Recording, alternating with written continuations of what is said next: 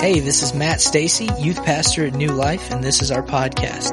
I hope that the preaching and teaching you listen to here encourages you and strengthens you in your walk with God. This podcast is a ministry of New Life, and as such is completely free to the listener.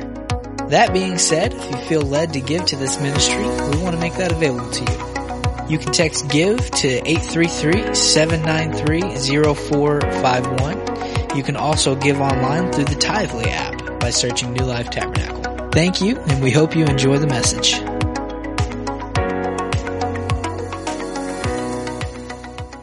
Your holy name. We praise your holy name. Thank you, Jesus. Praise the Lord, everybody. Thank you for being in the house of the Lord on Wednesday night. It is good to be in the house of the Lord. Amen. Can y'all hear me? Just, just, we got just a little bit of volume. Amen. Praise the Lord. I'm going to set my timer so that y'all don't believe it, but I do have a timer. Amen. Young people, I remember, Brother Chad may not remember, but I remember one service a few years ago, emphasis on a few, where I had decided that I would sit in the back of the service and everything was going to be fine because of course y'all weren't feeling this way. I, I, know y'all weren't. I trust your hearts. But i was in my heart thinking i was too cool now to sit that close to the front of the church. It was time to sit in the back of the church and i don't know if brother chad remembers or not but he was leading service and that was the first thing that was said when church was was uh, opened was brother mark there's a seat right up here no arguments no arguments were made. I got up and I walked straight to the seat, and that was the last time that I picked my own seat during service. That was never going to happen again. Amen. Thank God for leaders that love you. Amen. We're going to the word of the Lord tonight. As we typically do, we're going to read the scripture as we go. So if you wouldn't mind praying with me over this, Jesus. We thank you for this opportunity in your presence. We thank you for this opportunity to study your word, to learn from your word. Lord, I ask that you would help me to teach in a way that you can anoint. Jesus, help me to say everything that you would have me to say, nothing more, nothing less. Help me to deliver the whole counsel of God. Lord, we pray that the seed of your word would fall on good ground tonight, that we would be doers of your word and not just hearers only. In your precious name we pray. Amen. You can be seated.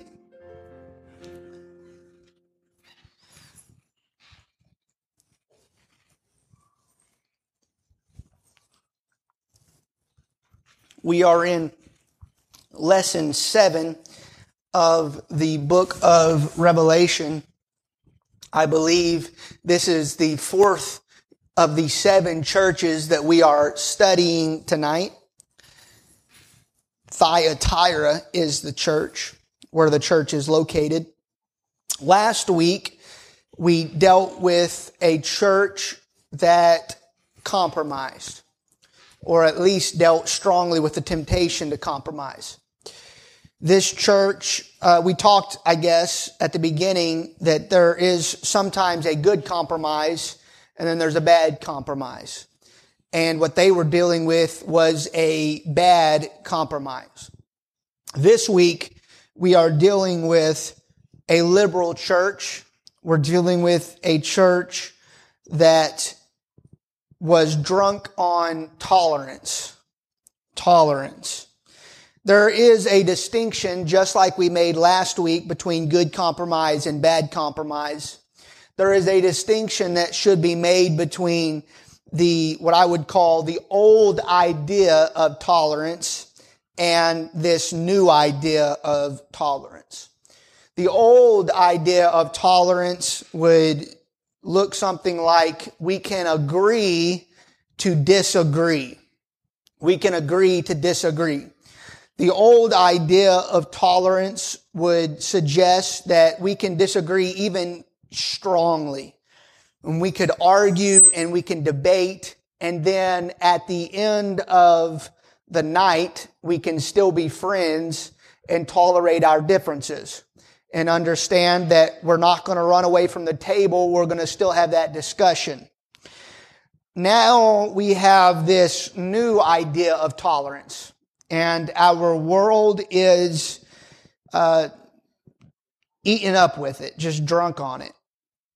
The new idea of tolerance is that we all have to be in agreement or it isn't tolerance.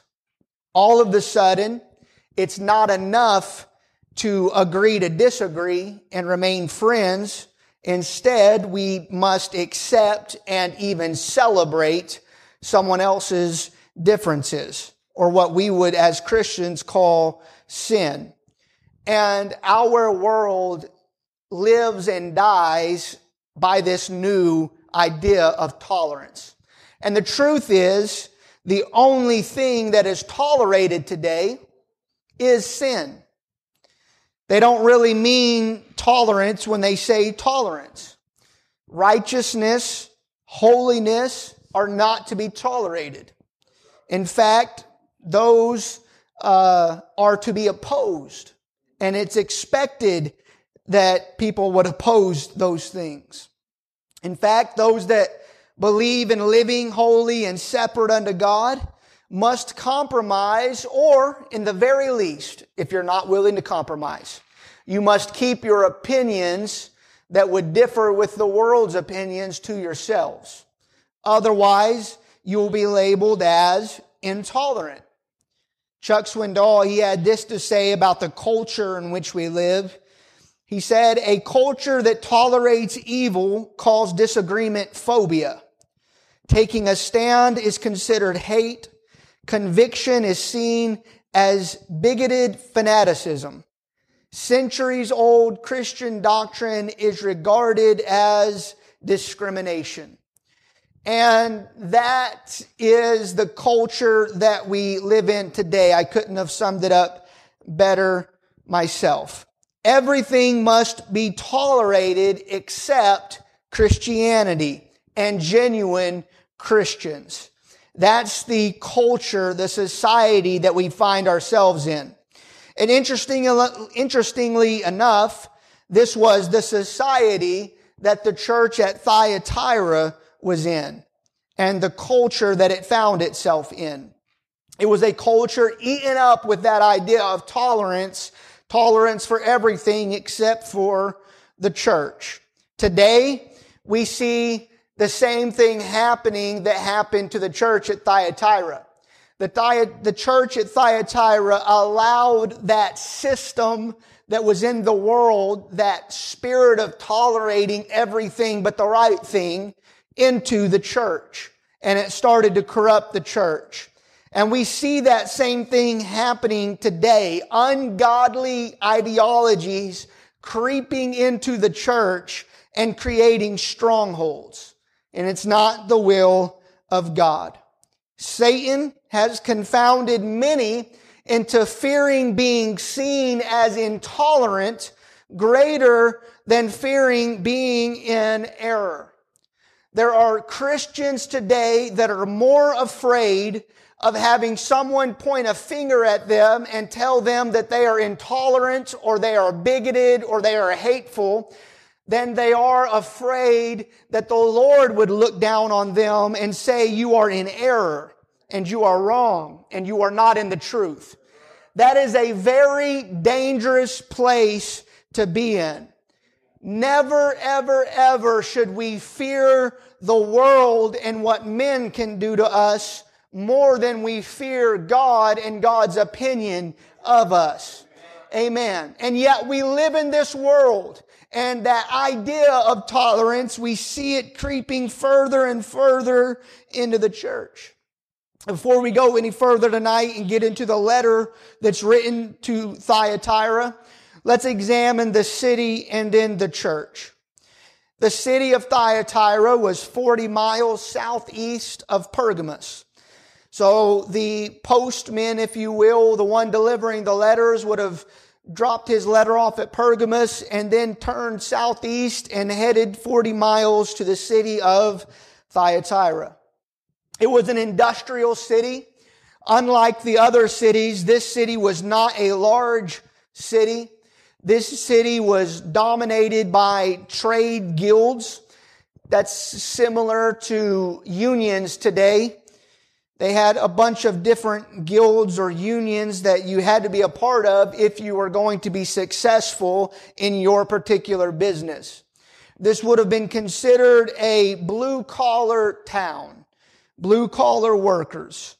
It was difficult to make a living in that town if you were not a part of a trade guild or a part of one of those unions. But what's interesting is in order to be a part of one of those trade guilds, one had to participate in certain pagan rites. So you can see the tension already that exists on being a Christian in that day and in that hour. And I can already hear someone in that day maybe because I can hear them saying it in this day, well, we've got to make a living. We've got to make a living. And yet I can see from the Word of God that sometimes we have to make a choice. I'd rather die for Christ than make a living in this world. If that's the sacrifice that is necessary, that's the sacrifice we have to be willing to make. And I know that hits hard tonight.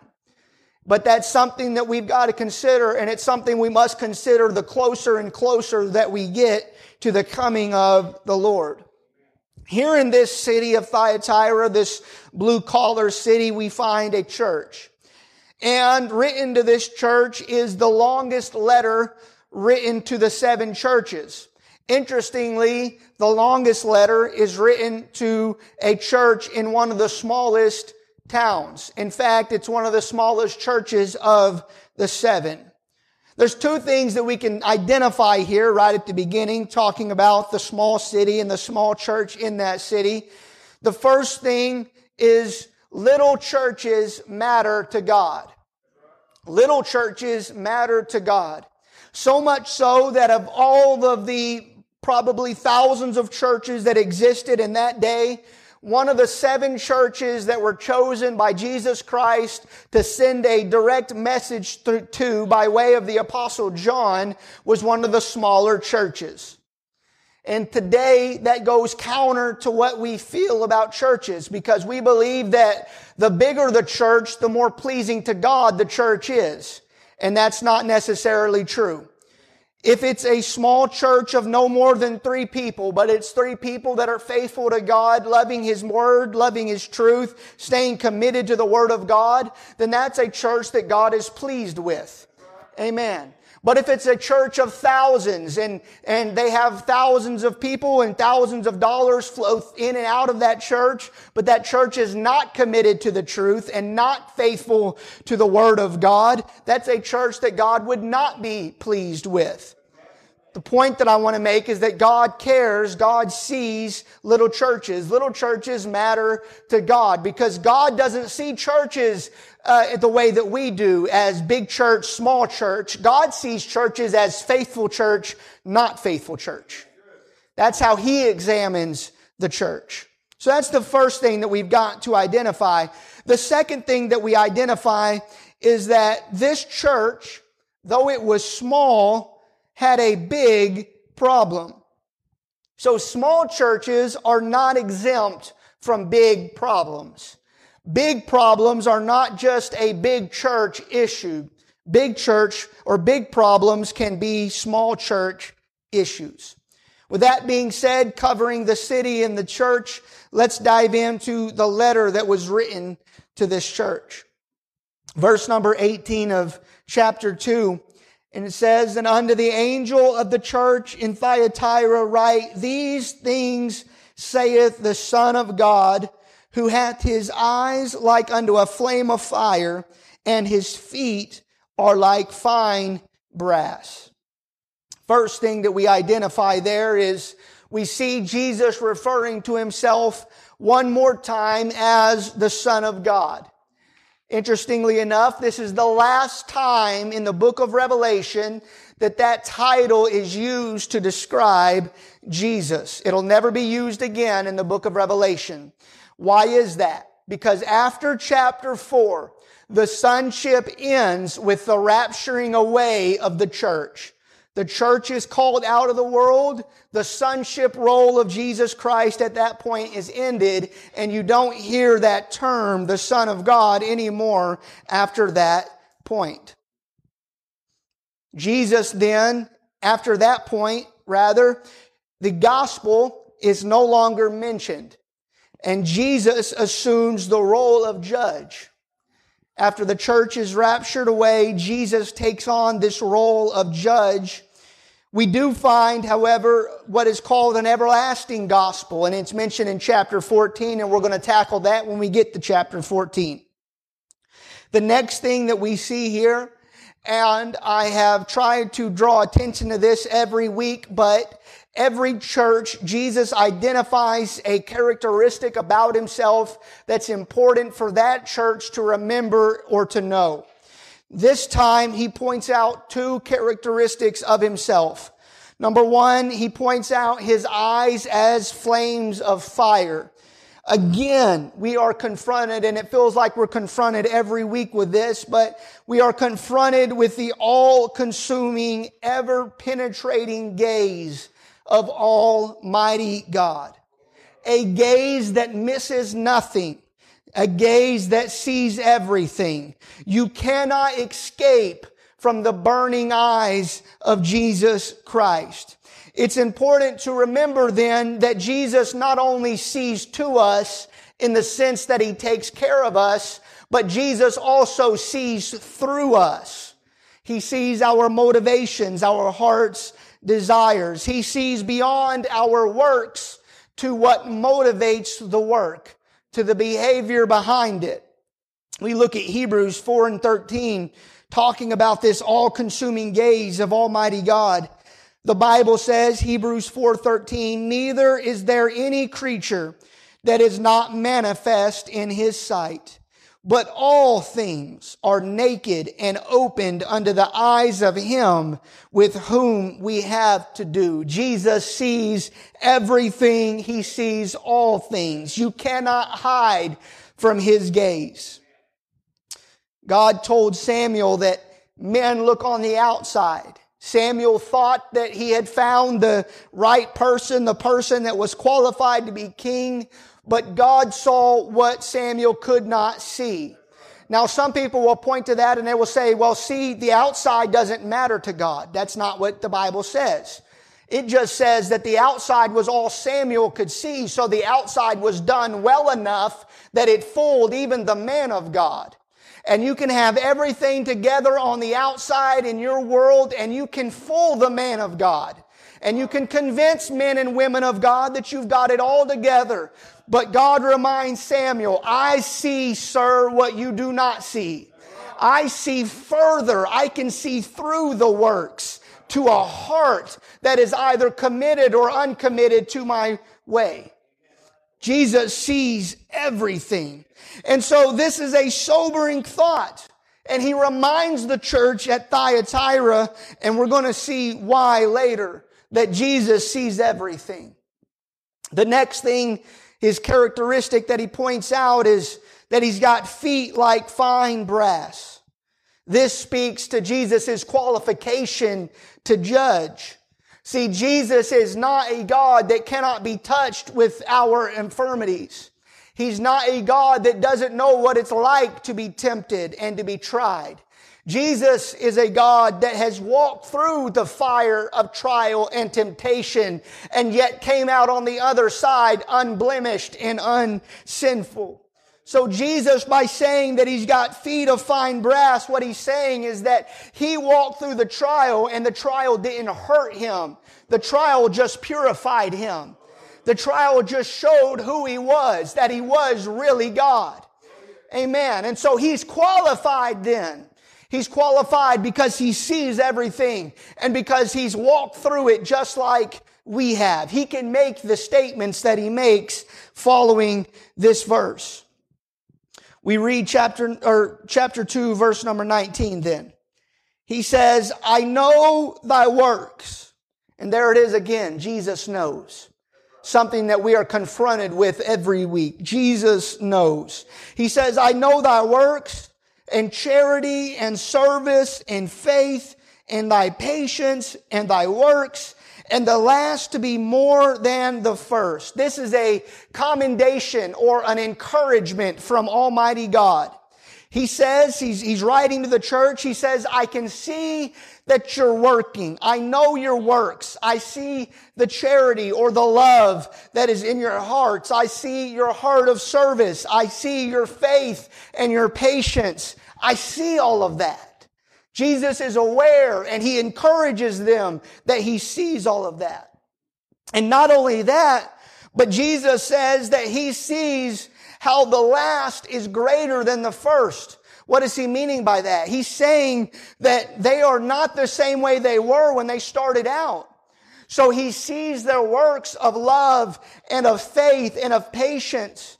But he's saying, you're greater now. Your works are greater now than what they were at the first. So what is he saying? He's saying, you're growing. I'm seeing growth. I see growth in you and we've got to have growth in us. It's not enough for us to, for Jesus Christ to see what he saw in us when we first become believers. But every year we ought to examine ourselves and look back and see growth and see greater love and see greater faith and see greater patience. That's the will of God. And God commends, Jesus commends the believers here at Thyatira, at least some of them, because of their works and the fact that they are growing in their walk with God. Amen. But behind this faithful, God fearing group of believers were two other groups. One was actively engaged in wickedness. The other was tolerating wickedness. One actively engaged in it, the other tolerating it. So in this congregation at Thyatira, we've got three groups that are in the same church. You've got faithful believers that Jesus says, I know your works. I see the love that's growing. I see the faith that's growing, the patience that's growing, the service that's growing. I see all of that. And then on top of that, we've got two other groups. A group that is in wickedness and another group that is tolerating that wickedness. Let's look at verses 20 through 23. Notwithstanding, Jesus says to the church, I have a few things against thee, because thou sufferest that woman Jezebel, which calleth herself a prophetess, to teach and to seduce my servants to commit fornication and to eat things sacrificed to idols. And I gave her space to repent of her fornication, and she repented not. Behold, I will cast her into a bed, and them that commit adultery with her into great tribulation, except they repent of their deeds. And I will kill her children with death, and all the churches shall know that I am he which searcheth the reins and hearts and I will give unto every one of you according to your works. So here we go. According to verse number 20, there were people in the church who tolerated this so-called Jezebel. Now, before we get into the Jezebel at Thyatira, it's important that we go over who Jezebel was. Jezebel, you can find her story in First Kings. She was a pagan princess, a very evil lady. She became the first pagan princess to marry a king of Israel when she married King Ahab. This moment in Israel's history was a serious turning point away from God and towards sin. Israel from that moment forward veered decidedly towards sin. What did Jezebel do? She was involved heavily in ushering in Baal worship. And not only that, she sought to destroy those that would not compromise. Jezebel was deceptive, domineering, idolatrous, scheming, and vicious. She, there was no good in her. She was an evil lady that sought to corrupt the people of God and the things of God. And just like other evil uh, men and women, just like her, she didn't just, she, she was okay with them worshiping two gods, just not one God. And her anger and her vitriol was poured out upon those that were committed to the one God. She hated Elijah, not because he was still worshiping Jehovah, but because he refused to worship Baal also. So that's the spirit that's involved with Jezebel. It's a spirit of compromise. Jezebel is a spirit, it's an evil spirit that says it's a pluralistic spirit that says, let's worship anything and everything that makes us happy. You can worship Jesus on Sunday as long as on Monday and Tuesday you worship the sin and the pleasure of your choice. That's the spirit of Jezebel. And so we look at this church at Thyatira, and it says that there is a Jezebel there. Jezebel at Thyatira. Now, this was most likely a lady of a different name that was called Jezebel due to similarities. Amen. Uh, nobody in their right mind is going to name their daughter Jezebel. And even, even during this time, that was not a popular name. So I, I have my doubts that her name was actually Jezebel, but what I see here is a lady that uh, mirrors the Old Testament Jezebel. And so when Jesus calls her Jezebel, it immediately will draw a picture and the people will know. And imagine being there. Side note. Imagine being in the audience that Sunday as the messenger of the church, the pastor, is reading this letter from John the apostle that is a letter really from Jesus Christ. And all of a sudden that verse is read. Some of you are tolerating Jezebel. And no doubt immediately the tension in the room went code red, level red, everybody on high alert. Nobody was looking around, nobody was moving, and everybody wanted to look because they knew exactly where this lady was sitting with all of her followers and all of her influence inside of this church. But you know that the tension was high when Jesus points out that somebody is tolerating that Jezebel spirit that is in the church. So this lady, she had similarities with Jezebel. She may have led them, some of her followers, into similar sins using similar methods. It's more than emphasized that she had led them into fornication and idolatry and those kinds of sins. What really the teaching that she apparently drew out. She called herself a prophetess. She bullied the people, some people into following her. It's clear that she introduced teaching that was false, that it was false doctrine. And apparently part of the teaching that she taught her followers was sort of a Gnosticism, the idea that sin no longer has any effect on you that your soul is safe from sin so you can participate in certain sins and your soul will not be touched. You'll be fine. You'll be okay. And so she's influencing people inside of this church and, and with this kind of false doctrine and false teaching. And so she's got her own group. She's got her people that are participating in this with her. And then she's got another group that are just tolerating it, that are just okay with it, that are allowing it. Then you've got the third group that's there that is not tolerating it, not allowing it. It was an interesting church to be a part of, no doubt. What happened to this lady? We read in verses 21 through 23 what happened. Jesus gave this lady time to repent. He, and always we find Jesus doing this. Jesus never brings down the hammer of judgment without first offering the mercy seat. And so he offers this lady that has influenced people out of the will of God and out of the way of righteousness and holiness, but she's still calling herself a Christian. He offers her the opportunity to repent and to get right with God. And the Bible says that she refused. Imagine that. And it's hard for us to imagine, and yet we have people that do it today. What does it look like? It looks like conviction, right? Conviction, God talking to your heart and speaking to you and laying something on your heart to repent of, but you justifying it and pushing it off and maybe I'll do it tomorrow or maybe I'll do it next week and I'll, I'll finally get rid of that. That's what that looks like until it comes to a point where your conscience is seared.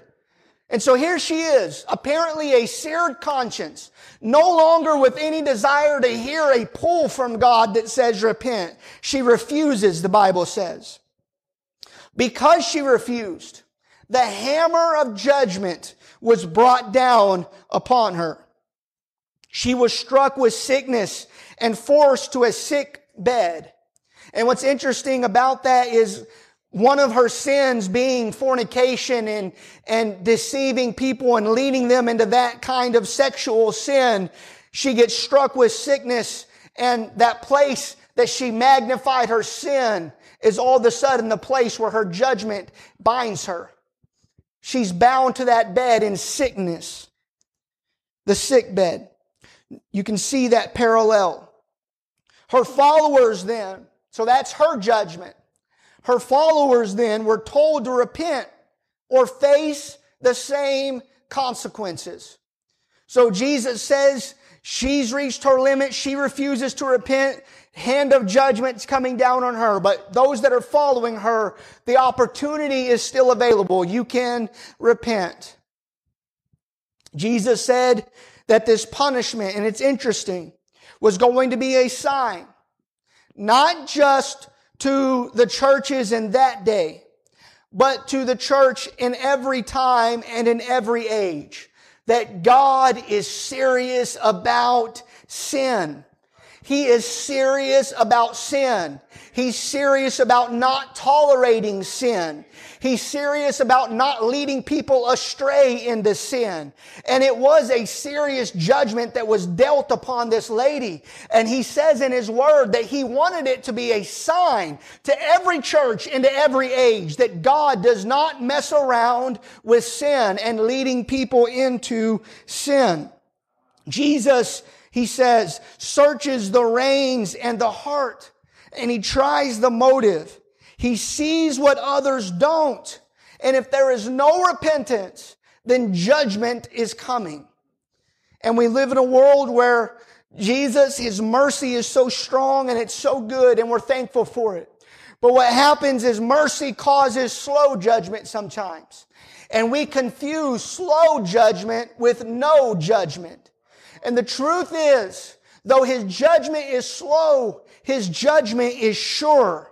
And you can take it to the bank that if you have sin that you have not repented of, you may not face the judgment tomorrow or the next day or the next day, but eventually, whether in this life or the next life, there will be a judgment for the sin because God is serious about sin and you're not hiding it from Him.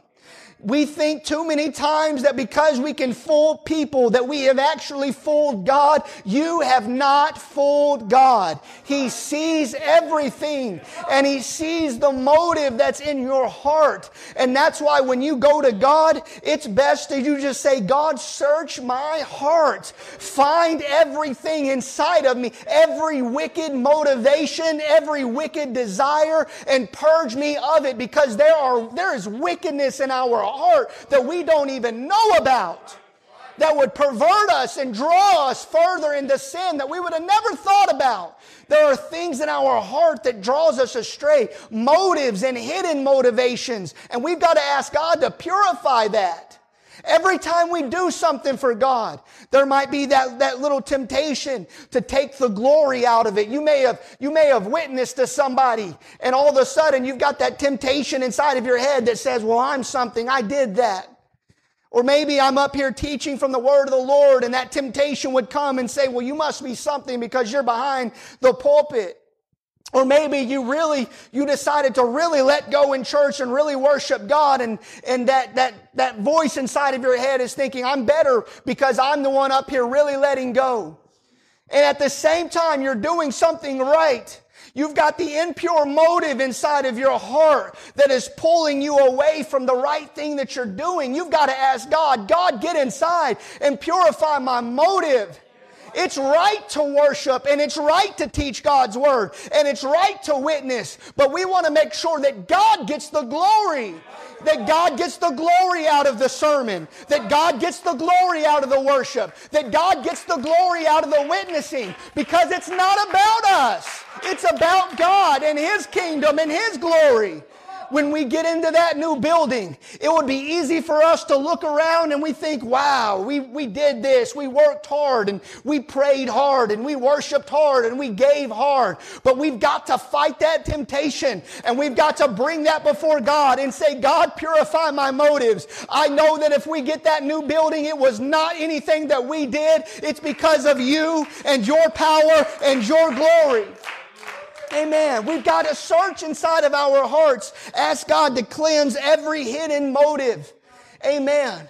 And so when we go to God and we repent, don't just repent of the things that you know about. You repent of those hidden motives, those things that you don't know about. Jesus says, I see the reins and the hearts and I see your motives. And if there's no repentance, judgment will come. Amen. You know, Thyatira's Jezebel, she died. She's gone. She's in the grave. I don't even know where her grave is. It may be unmarked somewhere. We don't even know her real name. But though she is in the grave, that spirit that infected her and that infected that Jezebel in the Old Testament is very alive and well today. What does it look like? It lives in those that fear intolerance and being intolerant more than they fear being in error. That spirit of Jezebel is in every Christian that is more afraid of somebody pointing a finger at them and accusing them of being a bigot or intolerant than they are of loving their neighbor enough to say you're in sin. That's that spirit of Jezebel that has infected them. The spirit of Jezebel is in those who would justify sin instead of repenting. It's in the preacher who would rather people feel comfortable than know that God requires repentance. It's in the saint who watches their friends in sin day after day without addressing the sin, allowing them to feel saved and right with God. It's in the believer who would use grace as a license to sin and God forbid it. God forbid that we would continue in sin that grace may abound, Paul said. Because there were those who really believed that. Well, we've got the grace of God, we've got the mercy of God, so why don't we do what we want and live however we want to? And Paul said, God forbid that we should continue in sin that grace may abound. God forbid that we would trample on the mercy and the grace of God. But the spirit of Jezebel will get a hold of somebody and let you, and cause you to start believing that just a little sin here and a little sin there, it's no big deal. We're still right with God. We're still doing okay. And it's a lie. And it's a lie from hell. And we've got to repent of that, that evil motivation inside of our heart. The spirit of Jezebel is in every believer who would use grace as a license to sin, and it's in the believer who shuns godly authority. We live in a world that is against all authority is, you know what, what's interesting? We're living in a country that seems like that we are more and more for government overreach and government authority and government in every part of our life and in every corner of our life. But you know what they're against? They're against a man of God and a woman of God getting up and telling them, thus saith the Lord from the word of God. We've got things backwards. We ought to let the voice of the man of God back in our life and tell the government to get back out of our life. Amen. I'm sorry for that, but that's just the way I believe. Amen. That spirit of Jezebel will get on us and cause us to get out of, out of whack with our spiritual authority. And it's not the will of God. Somebody has to have the authority in your life to point out what the word of the Lord says and whether or not we are living up to it. Amen. How do you defeat the spirit of Jezebel? Good question. It's something that we need answered. Number one, you cannot defeat the spirit of Jezebel unless you've got humility in your life. You have to have humility. What do I mean?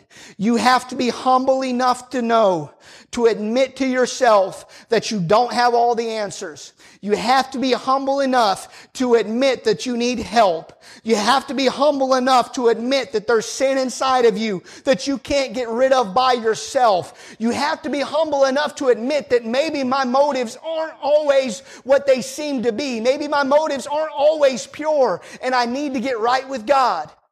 And without humility, that's not possible.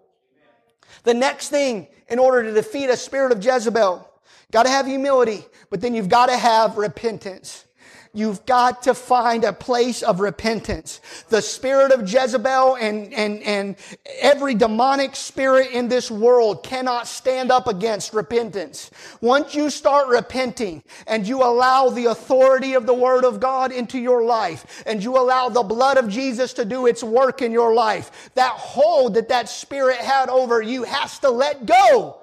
And it can't happen without repentance. You've got to get on your knees and you've got to repent before Almighty God. That's how you defeat spirits that attack you. The next thing, and maybe it's, they're, they're all important. I don't even want to say one's more important than the other. Let's just put it on a straight line here. You've got humility, you've got repentance, and the next thing that's just as important is obedience. It's not enough to be humble.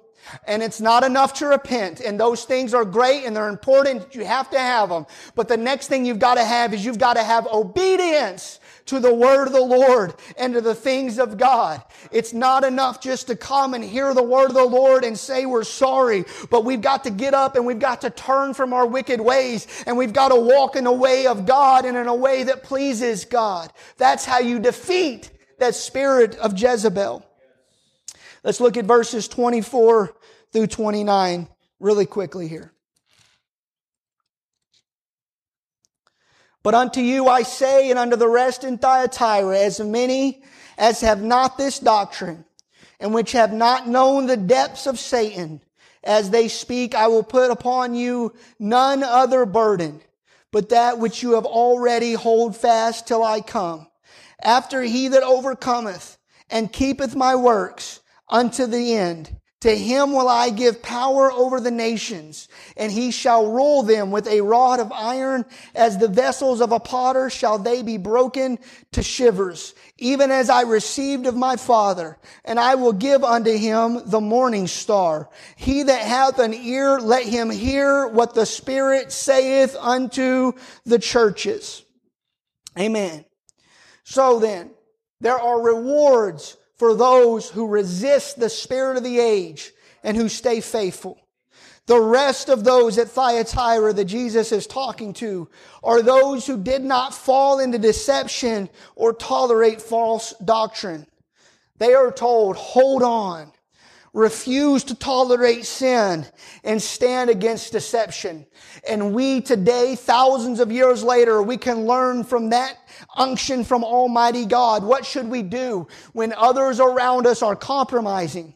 What should we do when other Christians around us are in sin and wickedness? What should we do when other so-called Christians are tolerating the sin and the compromise that is around us? Jesus gives three things. He says, hold on. That's the first thing, and that's important. You've got to hold on. You've got to not give up. You've got to stay committed to the Word of God, even if no one else is. The next thing that you've got to do is you've got to refuse to tolerate sin. And that's the pressure of the age. That's the pressure of the moment and the hour. The pressure is to tolerate it and be okay with it and be accepting of it. But we can't do that and be pleasing to the word of the Lord, be pleasing to the Lord. So I say we've got to refuse to tolerate sin. And the next thing we've got to do is we've got to stand against deception.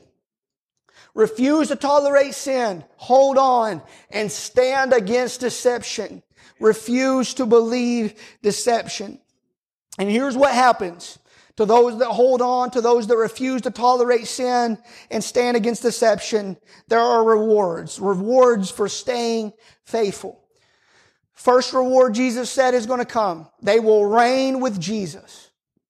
They will be given authority over the nations and will rule with, an, with a rod of iron.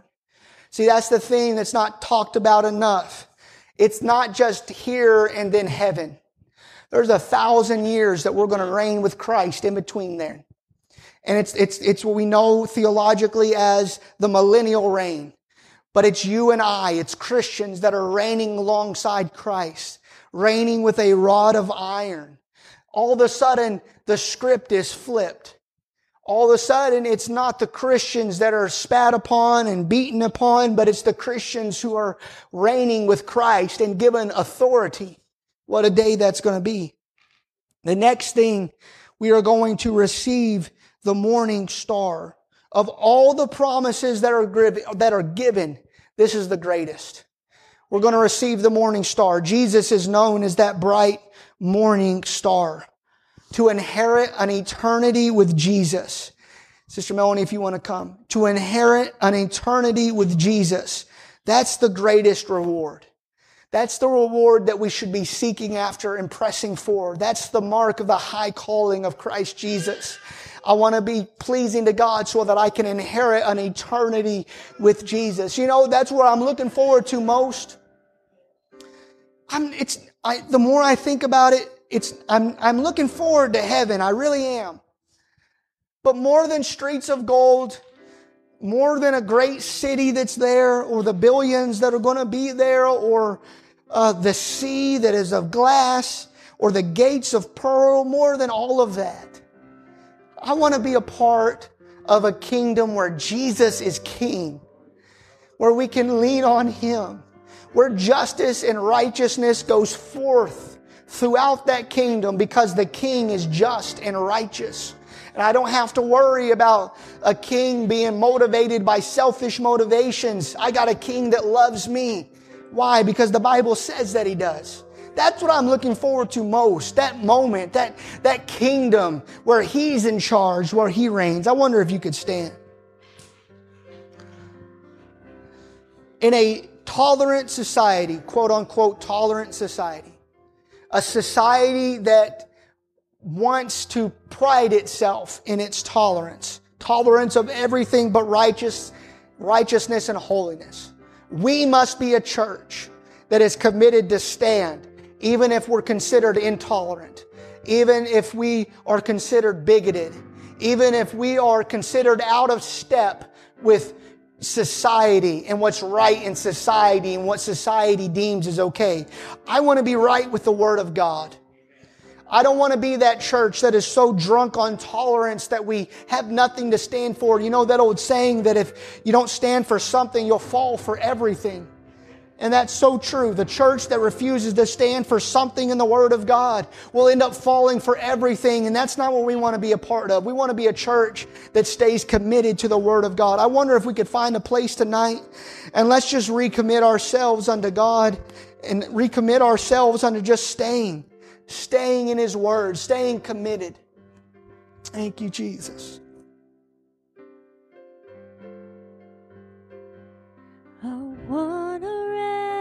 see